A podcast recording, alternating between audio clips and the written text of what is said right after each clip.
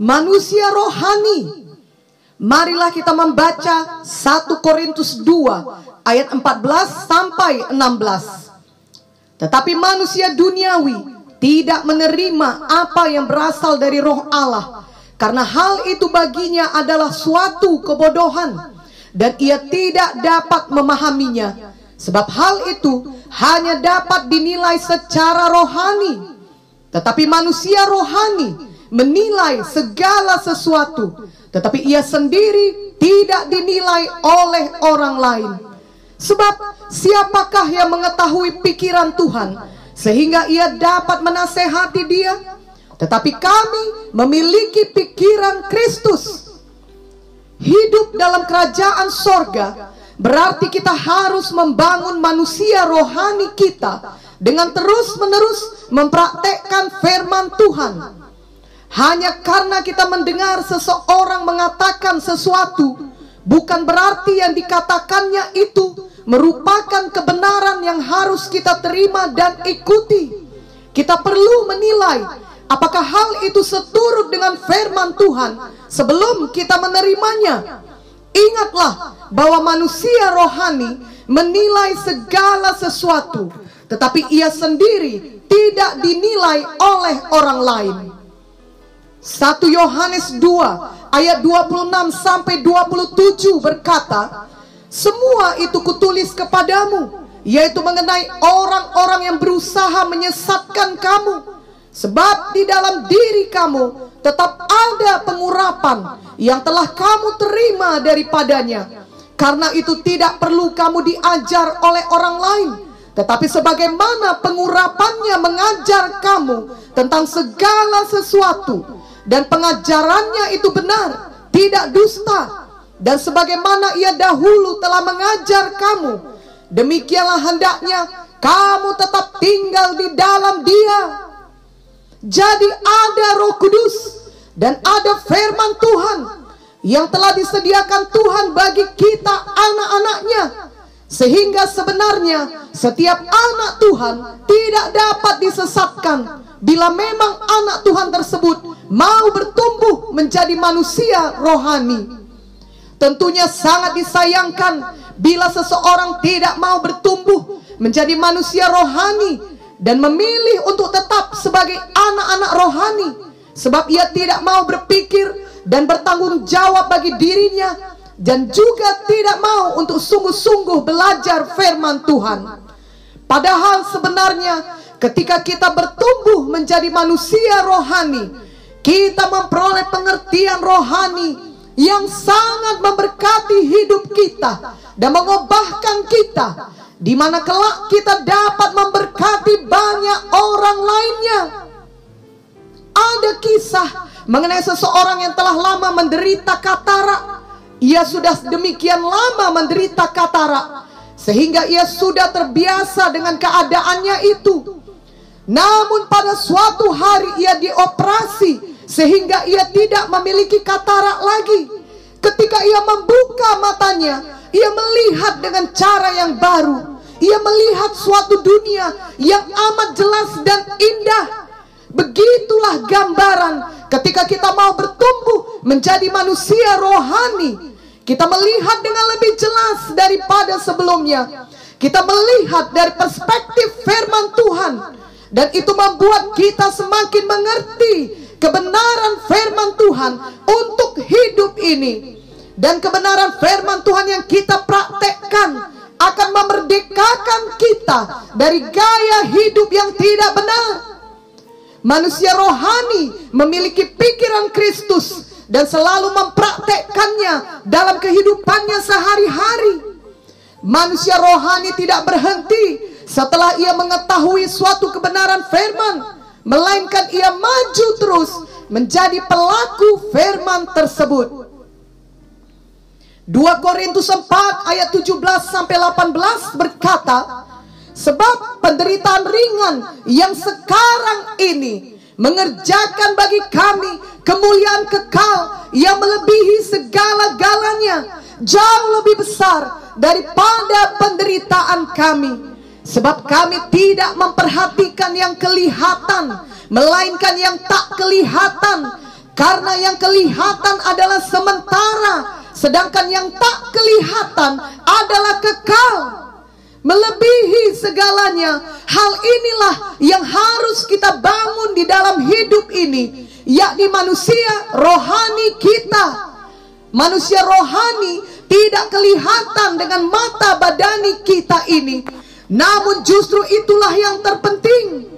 Seseorang dapat kehilangan seluruh tabungannya dalam satu momen atau dapat kehilangan pekerjaannya, bahkan dapat kehilangan kesehatannya ketika ia menerima vonis dokter bahwa ia menderita suatu penyakit yang sangat parah. Ia dapat kehilangan banyak hal dalam hidupnya.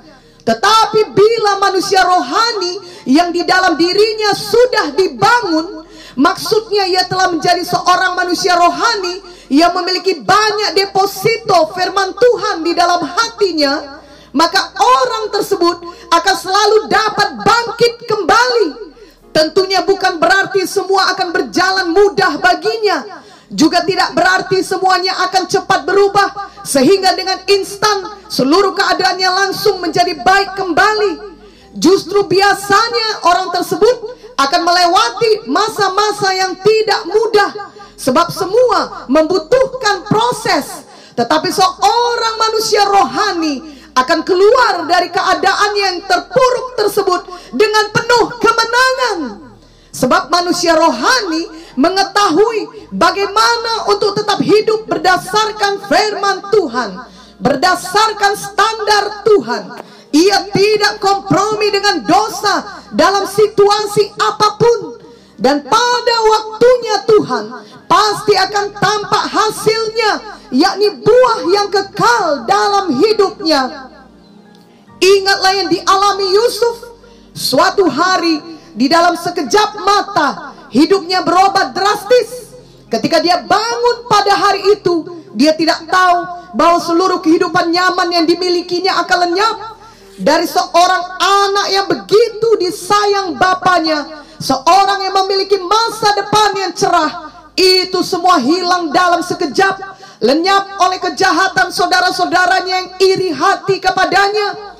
Sekarang hal ini mungkin dapat digambarkan dari seseorang yang memiliki keluarga yang baik pekerjaan yang baik pelayanan yang baik lalu dalam sekejap mata semuanya hilang Yusuf dimasukkan ke sumur ia berteriak minta dikasihani tetapi tetap tidak ada yang bergeming untuk menolongnya. Justru mereka hendak membunuhnya.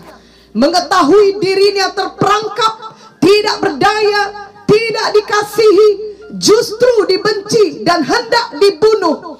Tentunya itu bukan perasaan yang menyenangkan bagi Yusuf. Itu adalah perasaan yang sangat mencekam, menakutkan, dan penuh penderitaan. Saat-saat di dalam sumur bagi Yusuf adalah saat-saat yang sangat menyakitkan. Dan setelah itu pun Yusuf terus mendapat banyak pengalaman buruk lainnya. Ia difitnah, ia dimasukkan ke dalam penjara, ia dilupakan oleh orang yang telah ditolongnya. Tetapi seorang manusia rohani dapat menang Walau apa pun kesulitan yang terjadi dalam kehidupannya, itulah yang terjadi pada Yusuf. Yusuf adalah contoh manusia rohani yang patut kita teladani. Ia tidak mengeluh, ia tidak berhenti mempercayai Tuhan, ia tidak berkompromi dengan dosa, ia tetap hidup menurut standar firman Tuhan. Tuhan memiliki rencana yang indah atas hidup Yusuf dan Tuhan juga memiliki rencana yang indah bagi hidup kita masing-masing. Walau kelihatannya begitu banyak hidup Yusuf justru dihabiskan dalam penderitaan dan pengkhianatan, tetapi sebenarnya hidup Yusuf ada di dalam kendali Tuhan. Mungkin hidup kita juga kelihatan penuh dengan persoalan bahkan pengkhianatan. Ingatlah bahwa hidup kita juga ada di bawah kendali Tuhan. Janganlah menyerah. Jadilah manusia rohani yang tetap mempercayai Tuhan. Ingatlah bahwa Tuhan tidak pernah terburu-buru dalam membentuk kita semua. Sama seperti ia tidak terburu-buru dalam membentuk Yusuf. Ahli-ahli Alkitab berpendapat bahwa Yusuf berumur sekitar 17 tahun ketika saudara-saudaranya hendak membunuh dia dan memasukkan dia ke sumur dan umurnya berkisar 30 tahun ketika Yusuf akhirnya diangkat menjadi penguasa di Mesir. Jadi bukanlah waktu yang singkat semua penderitaan yang dialami Yusuf. Namun bentukan Tuhan itu diterima oleh Yusuf dan ia bertumbuh terus menjadi manusia rohani di mana karakternya sepadan dengan panggilan besar yang direncanakan Tuhan baginya. Marilah kita mengingat beberapa contoh lainnya. Misalnya dibutuhkan waktu 120 tahun untuk mempersiapkan Nuh ketika ia membangun bahtera dalam menghadapi air bah.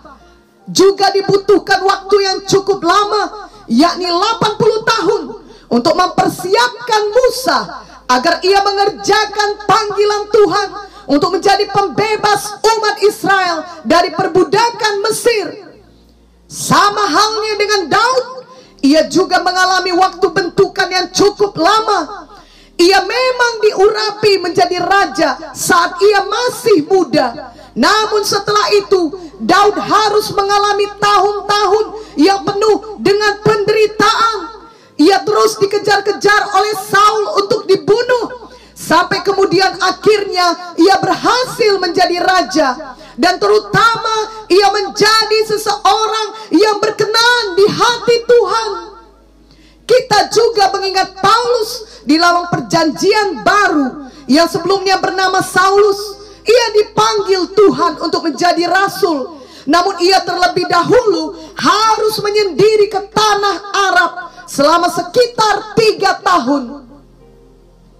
Dari semua contoh ini kita mengerti bahwa dibutuhkan waktu untuk membangun manusia rohani. Seorang manusia rohani ialah orang yang benar-benar berurat berakar di dalam firman Tuhan. Manusia rohani akan tetap mempraktekkan firman Tuhan dalam segala situasi.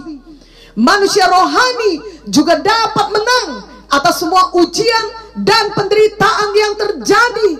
Inilah hidup kita yang berada di dalam kerajaan sorga selama kita masih di dunia ini. Yusuf tidak melupakan Tuhan, apalagi meninggalkan Tuhan ketika ia menghadapi berbagai situasi yang menyakitkan dalam kehidupannya. Sadra Mesa Abednego juga tidak meninggalkan Tuhan walau mereka diancam akan masuk ke dalam dapur perapian. Daniel juga tidak berhenti berdoa walau resikonya nyawanya akan hilang karena akan dimasukkan ke dalam gua singa. Mereka semua adalah contoh manusia rohani yang berakar di dalam firman Tuhan. Di mana ketika datang saat yang sulit, mereka tahu untuk tetap mempraktekkan kebenaran firman Tuhan di dalam hidup mereka. Berapapun harganya. Efesus 3 ayat 16 sampai 17 berkata, Aku berdoa supaya ia menurut kekayaan kemuliaannya menguatkan dan meneguhkan kamu oleh rohnya di dalam batinmu sehingga oleh imanmu Kristus diam di dalam hatimu dan kamu berakar serta berdasar di dalam kasih di sini dikatakan berakar dan berdasar di dalam kasih kita tahu bahwa sebelum suatu pohon buah-buahan berakar dengan baik, tentunya pohon itu tidak dapat diharapkan untuk berbuah banyak. Misalnya pohon rambutan, bila ia baru ditanam dan belum berakar dengan baik di bawah tanah, ia tidak mungkin diharapkan untuk dapat berbuah.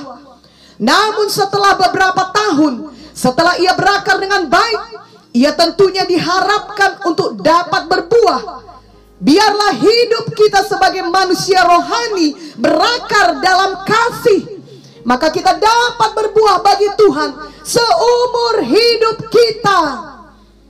Setiap orang pasti akan mengalami saat-saat yang sulit atau menghadapi ujian kehidupan seperti yang dihadapi oleh Yusuf atau Daniel ataupun Sadrah, Mesah, Abednego.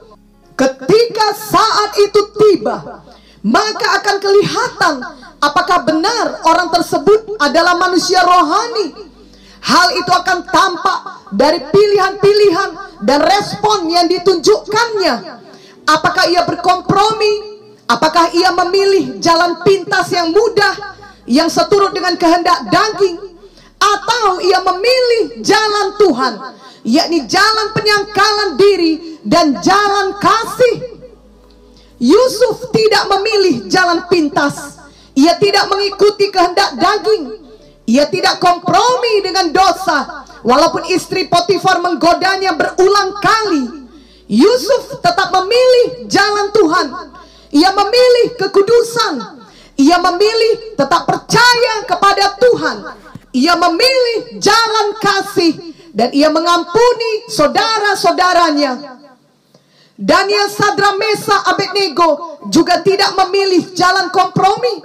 Mereka semua tetap memilih takut akan Tuhan dan bukan takut kepada manusia. Mereka memilih tetap mengasihi Tuhan berapapun bayarannya dan sebesar apa pun resikonya. Semua mereka harus melalui proses yang menakutkan, bahkan menyakitkan. Ada yang difitnah dan dimasukkan ke dalam penjara. Ada yang dimasukkan ke dalam dapur perapian. Ada yang dimasukkan ke dalam lubang singa. Kehidupan mereka tidak menempuh jalan yang mudah. Dan kerap kali prosesnya tidak cepat. Tetapi manusia rohani akan dapat tetap bertahan. Mereka tetap hidup di dalam jalan kasih, jalan kepatuhan, dan jalan iman. Biarlah kita meneladani hal ini. Amin. Kehendak daging manusia ini selalu ingin mengambil untuk keuntungan bagi diri sendiri. Tetapi sebaliknya, jalan kasih akan selalu mau berkorban. Memang semua hal yang kita lakukan harus didasari oleh kasih. Kita pun dapat diselamatkan karena Tuhan mengasihi kita. Hukum terutama dalam hidup ini adalah hukum kasih. Tadi kita sudah membaca Efesus 3 ayat 17 yang berkata, sehingga oleh imanmu Kristus diam di dalam hatimu dan kamu berakar serta berdasar di dalam kasih. Tentunya ada musuh kita, yakni setan yang selalu menggoda kita ia akan berusaha terus menaruh tipu dayanya dalam pikiran kita agar kita keluar dari jalan kasih. Biarlah kita menetapkan hati bahwa apa pun yang dikatakan oleh setan dalam pikiran kita, kita tidak mau mengikutinya. Kita akan tetap memegang firman Tuhan dan memilih untuk melakukan apa yang dikatakan oleh firman Tuhan saja. Mari tetap memilih menjadi manusia rohani yang tetap berjalan di dalam kasih Tuhan. Dalam Matius 4 ayat 3 dituliskan, Lalu datanglah si pencoba itu dan berkata kepadanya, Jika engkau anak Allah, perintahkanlah supaya batu-batu ini menjadi roti. Mirip dengan hal tersebut untuk masa sekarang ini, Mungkin setan berkata kepada kita, pakailah urapanmu atau kuasamu untuk mengenyangkan dirimu sendiri. Setan selalu mencobai manusia untuk memuaskan dirinya sendiri, memuaskan rasa lapar akan kekayaan, kedudukan, ketenaran. Jika kita belum bertumbuh menjadi manusia rohani, maka kemungkinan besar kita akan mengikuti godaan setan tersebut Janganlah sampai hal seperti itu terjadi.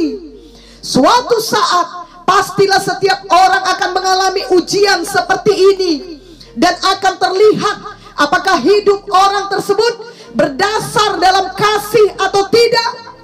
Janganlah demi memuaskan rasa lapar kita akan kekayaan, kedudukan, dan ketenaran kita meninggalkan jalan kasih. Biarlah kita menang terhadap godaan setan tersebut sebagaimana Tuhan Yesus juga menang.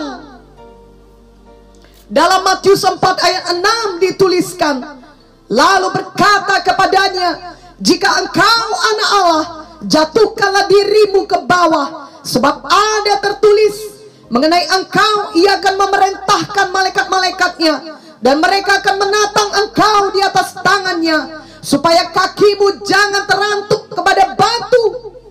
Mirip dengan hal tersebut di masa sekarang ini mungkin setan berkata, "Pakailah posisimu atau kuasamu untuk melindungi dirimu sendiri." Janganlah kita mendengarkan ucapan setan tersebut walaupun ada ancaman datang dalam hidup kita. Apakah ancaman dari luar ataupun dari dalam? Marilah kita sebagai manusia rohani tetap berjalan dalam kasih. Janganlah meninggalkan jalan kasih demi melindungi diri sendiri dari ancaman tersebut. Percayakan selalu kepada Tuhan untuk melindungi hidup kita. Dalam kisah Yusuf, ancaman untuk hidupnya datang dari dalam keluarganya sendiri tetap terbukti bahwa hati Yusuf tidak pernah menjadi keras ataupun dipenuhi kepahitan. Yusuf adalah manusia rohani. Ia tidak memilih kehendak daging yang ingin membalas. Sebaliknya, Yusuf tetap memilih berjalan dalam kasih. Dalam kisah Sadrah, Mesah, Abednego, ancaman bagi mereka datang dari pihak luar dan merupakan ancaman besar di mana nyawa mereka menjadi taruhannya. Namun mereka tetap tidak memilih kompromi walaupun itu demi melindungi diri sendiri. Mereka memilih tetap mengasihi Tuhan. Itulah teladan manusia rohani yang hidup dalam kerajaan sorga di dunia ini. Bagaimanapun keadaan yang ada di sekeliling mereka. Biarlah kita juga tetap memilih untuk mengasihi Walau hidup kita ada di bawah ancaman. Apakah itu ancaman dalam pekerjaan, ancaman dalam pelayanan, ancaman untuk masa depan, ataupun ancaman apa saja. Kiranya respon kita menyatakan bahwa hidup kita benar-benar berdasar kepada firman Tuhan. Bahwa kita manusia rohani yang hidup dalam kerajaan sorga yang selalu memilih jalan kasih dalam Matius 4 ayat 8 sampai 9 dituliskan.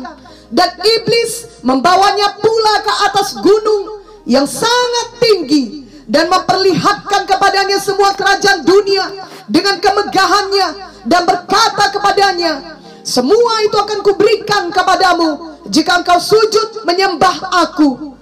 Mirip dengan hal tersebut di masa sekarang ini mungkin setan berkata pakailah posisimu atau kuasamu untuk menyenangkan dirimu melakukan apa yang engkau inginkan.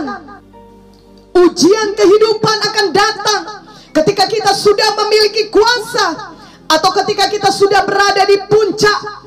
Misalnya ketika kita sudah memiliki kedudukan yang tinggi atau ketika kita sudah sangat diberkati ataupun ketika kita sudah memiliki pengaruh besar pada saat itu, biarlah kita menjadi manusia rohani yang tetap memilih jalan kasih.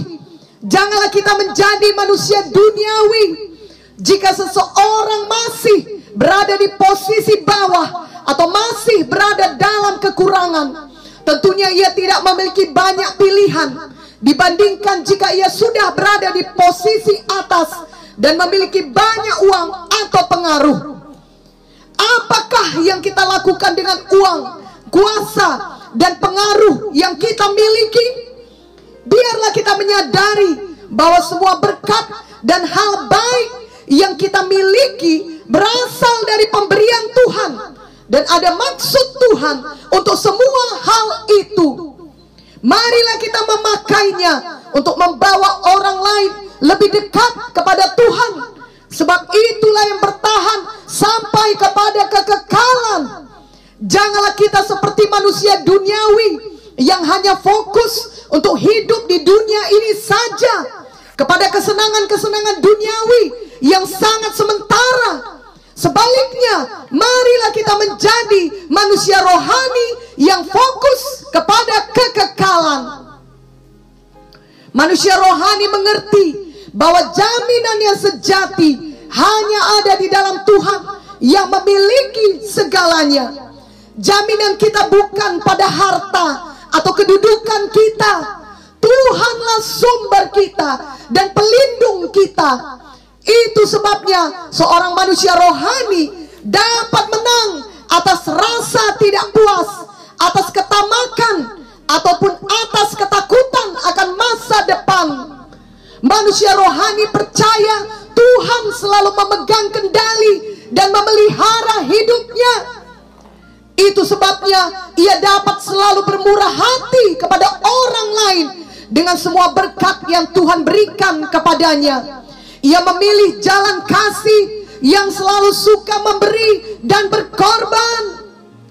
Memilih jalan kasih mungkin bukanlah jalan yang populer di zaman sekarang ini. Menjadi manusia rohani juga mungkin bukan merupakan hal yang diprioritaskan oleh banyak orang di masa sekarang ini. Namun sebagai anak-anak Tuhan, kita tahu bahwa itulah pilihan yang benar di sepanjang zaman. Sehingga itulah juga yang kita pilih setiap hari. Matius 7 ayat 13 sampai 14 berkata, "Masuklah melalui pintu yang sesak itu, karena lebarlah pintu dan luaslah jalan yang menuju kepada kebinasaan dan banyak orang yang masuk melaluinya.